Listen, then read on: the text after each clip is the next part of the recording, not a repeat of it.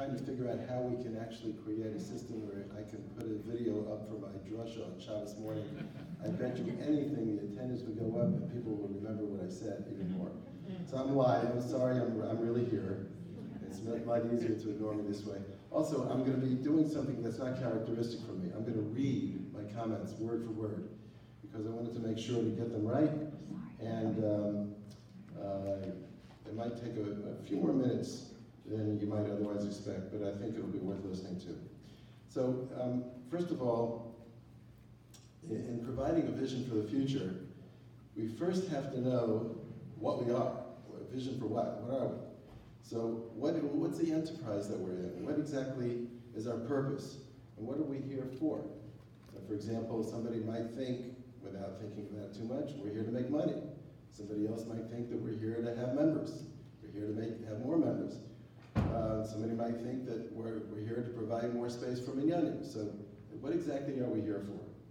So um, I want to tell you something. There really is no right answer to that question. There's no single right answer to that question.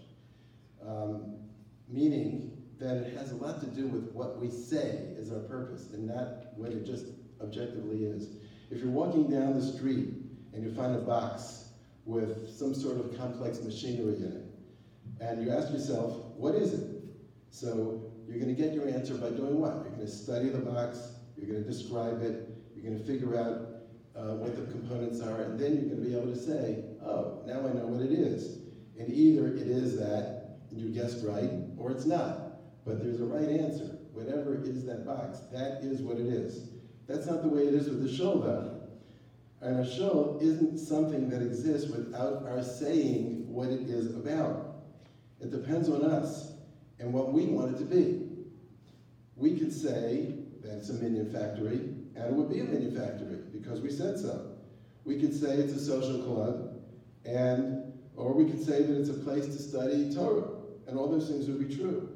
Or we could say it's a place to have bar mitzvahs and weddings, and that would be true if that's what we said it was. It depends on what we say about it. We wouldn't be wrong in any of those things. It would just be what we decided the shul is going to be. And we might be accurate if we simply tried to describe the materials that made up the building of the shul, and then we'd say the shul is bricks and mortar. But we can never say that there's only one answer to exactly what the shul is, unless we're describing the building. So again, we're the ones who get to say, and in this case, you asked me to say. So my my vision is not the vision of the shul. It is the rabbi's vision of the shul, and it can't be the vision of the shul unless we support it uh, and embrace it and believe in it, or then you get to make another vision of the shul. So there is a basic flaw in this presentation, which is that just because I say so doesn't mean it's so. It only means it's so if you agree with it, if you embrace it, you support it. It does, and, and it could be that the vision for the shul will be something else, depending on what you say. So I'm glad you asked me for a vision. I'm glad you're interested in hearing what I have to say. I am the rabbi. It really does make a difference uh, what I think. On the other hand, um, don't think that a division exists without your participation and agreement.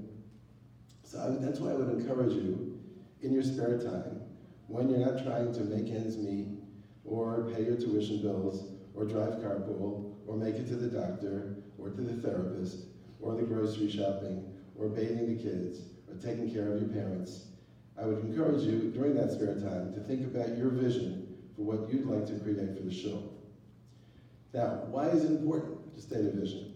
You notice I haven't said anything yet. Why is it important to state a vision? Because it's the difference between an entity ending up a certain way. Matt talked about this in his letter to the shul introducing himself. Um, or it becoming what the design of its owners and stakeholders says it will be. Without a vision that says where we're trying to go, what we're striving to do, we'll definitely still have a future. But it will not be a future we created or caused.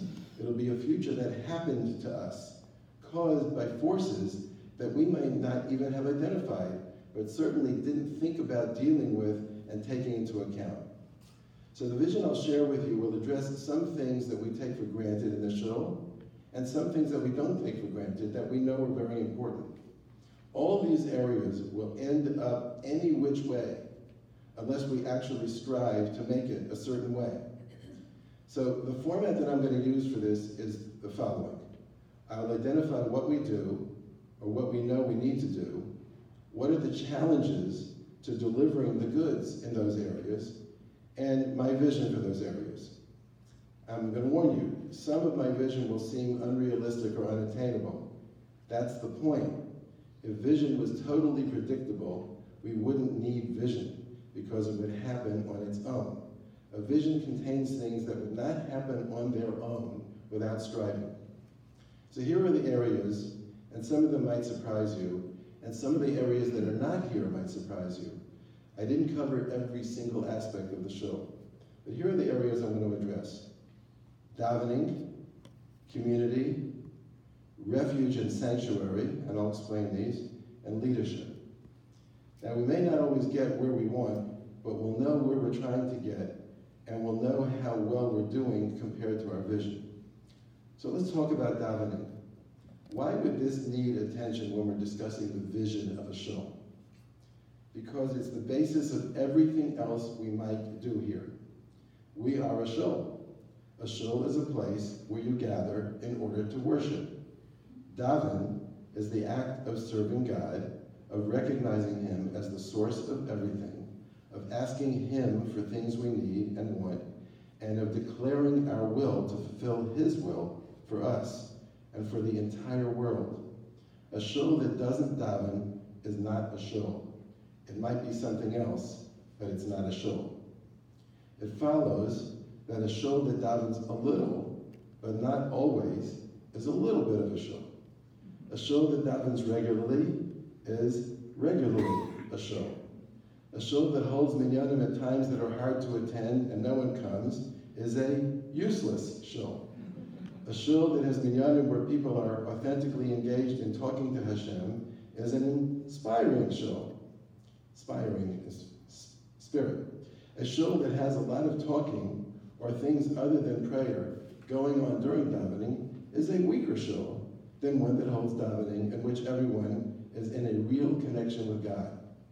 A shul that holds unattractive, uncomfortable, uninviting davening, but holds fabulous programs and dinners and classes is also a weak shul with great programs. You see where I'm going. My point is, davening is the basis for everything in a shul. To illustrate this, imagine if, when Rabbi Tendler led us two summers ago in making the largest cookie flag in the world in honor of Israel's 70th birthday, imagine you walked into the lobby to get to Heritage Hall and found a sign saying, davening canceled for lack of interest and boredom. Please proceed to Heritage Hall for cookie flag assembly and celebration. The cookie flag would not have the same impact because it would have been fielded by a shul whose foundation was almost non-existent. And the reason it had the impact it had was because it was made in a shul that had strong davening and was built on top of a solid foundation of a religious community.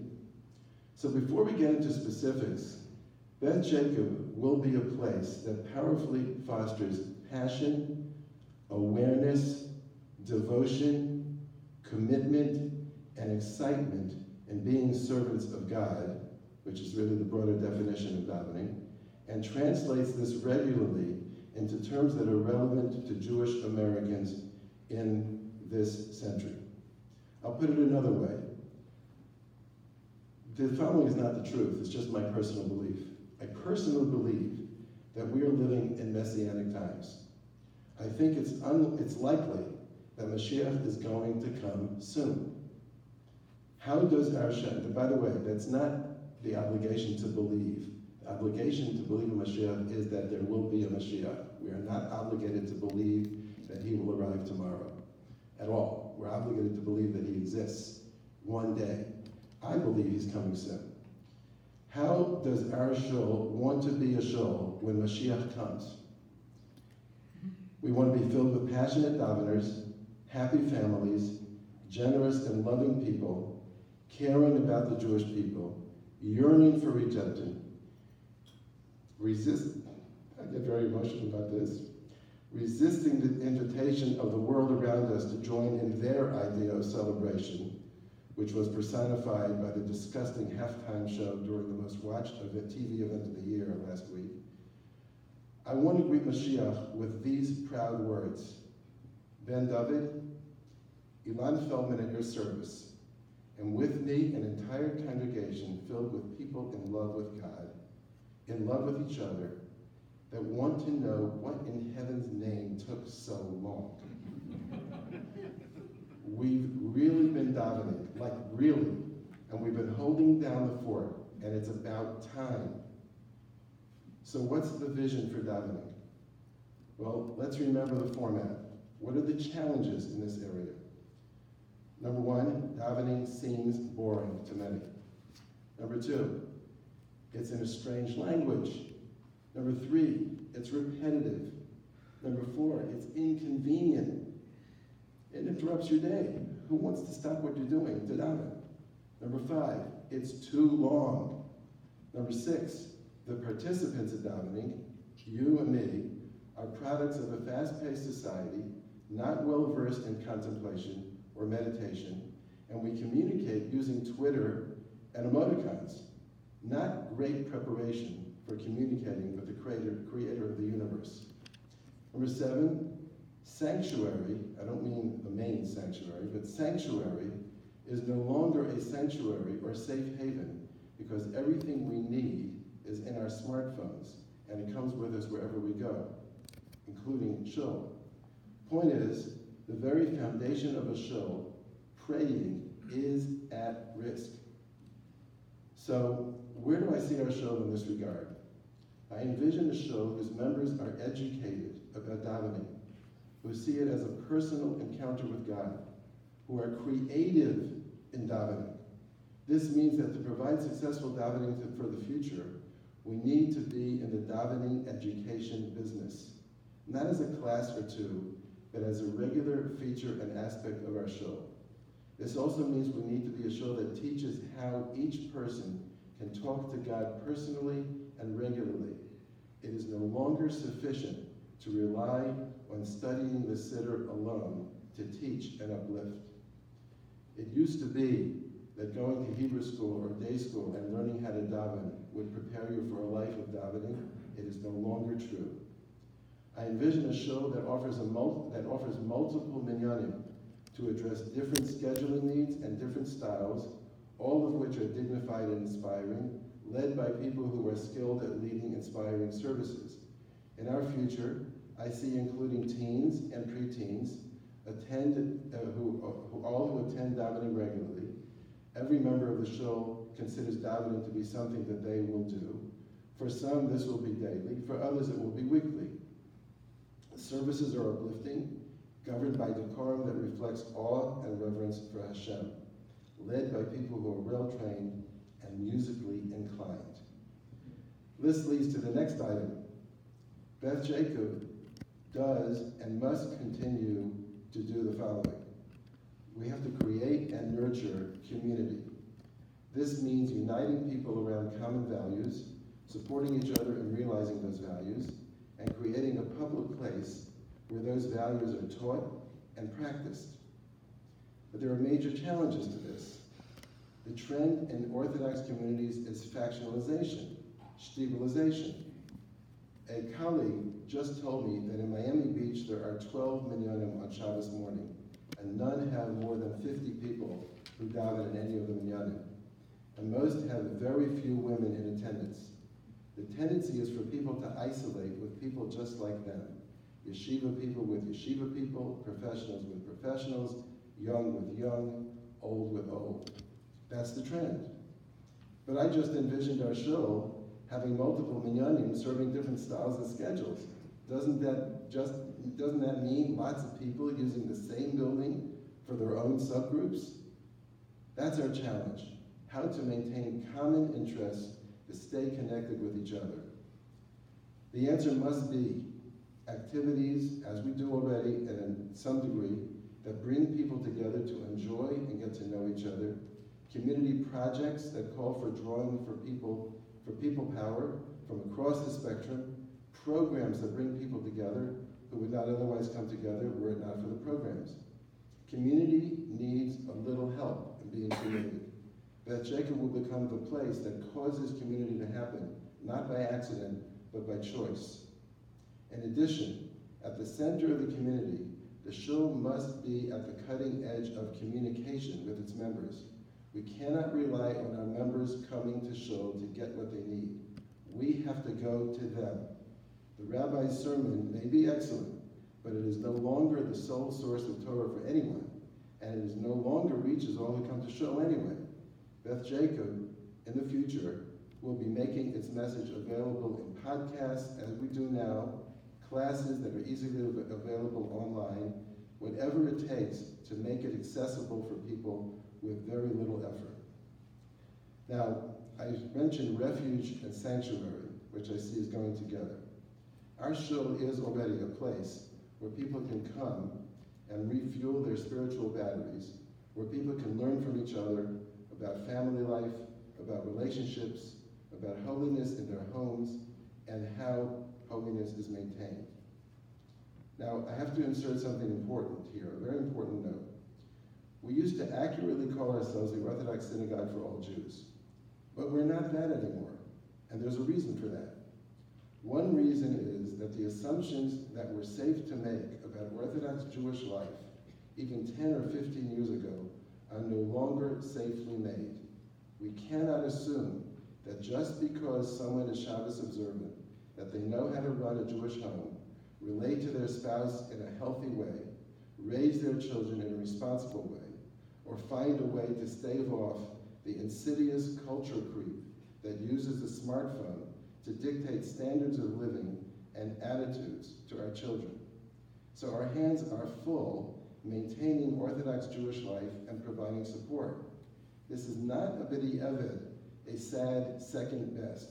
It's the new mission of the shul that we must accept, take ownership of, and proudly address. We must provide sanctuary and refuge for Orthodox families who need all the help we can get. We do do that already. And here I want to pause to acknowledge a trusted partner who, as was mentioned earlier, in his relatively short time back in America, together with his wonderful Rebbitzin, Rabbi, Fox, Rabbi and Mrs. Foxbrother, will become an indispensable resource and source of encouragement and support for many of our families. The excellent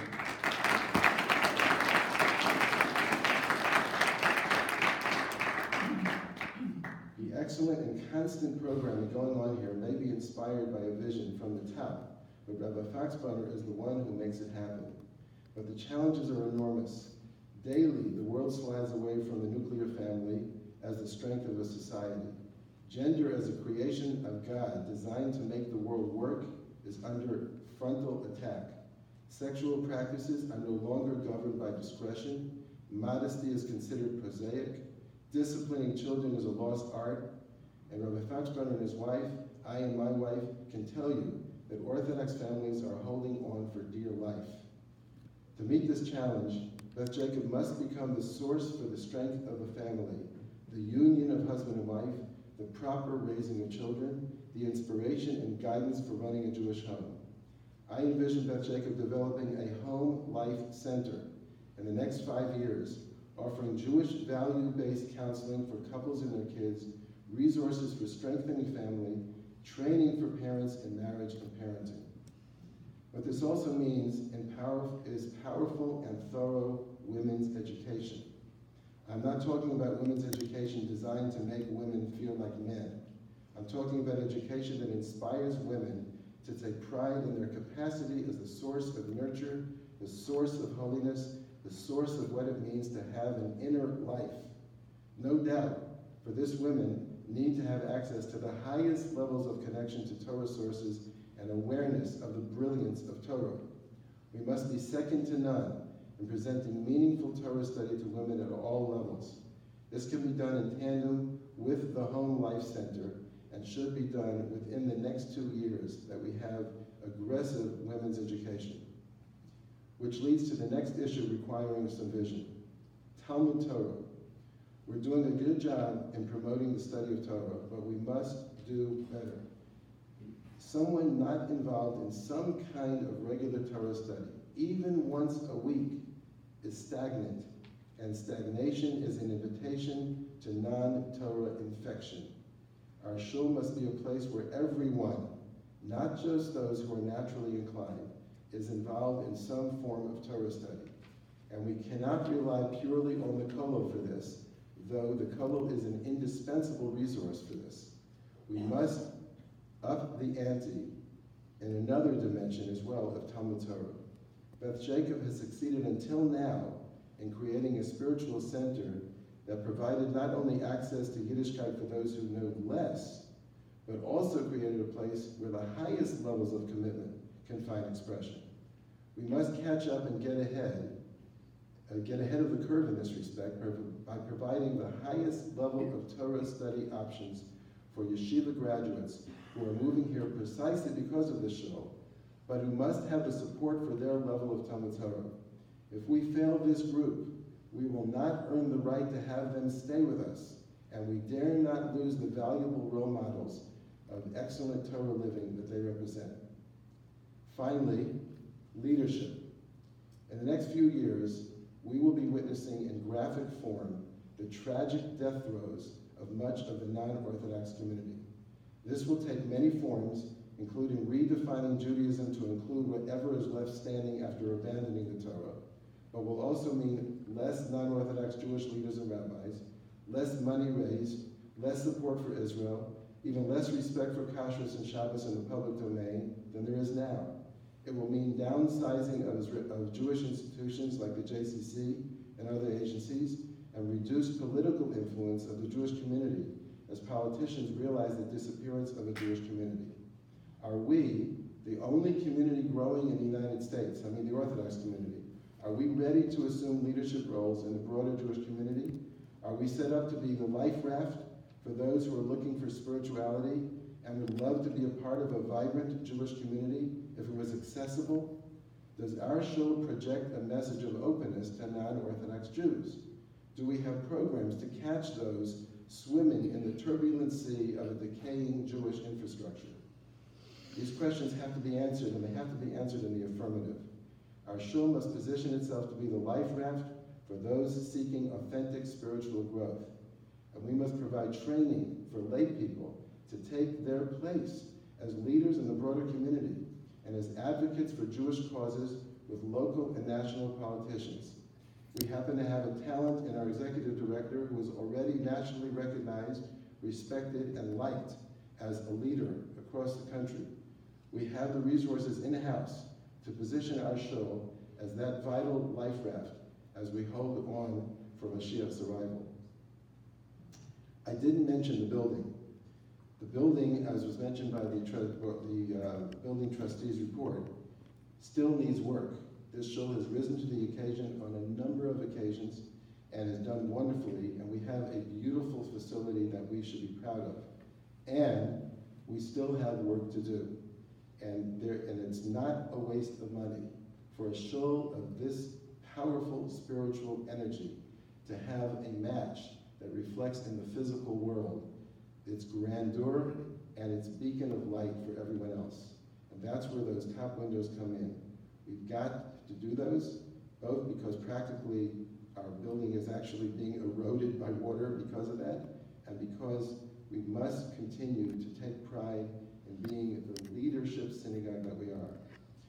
As I said in the beginning, this isn't the right vision, nor is it a total vision. I invite you to dream and to take responsibility to bring your dreams for this holy community into reality. I love you, the members of this shul, and I believe in you more than I can ever say. You,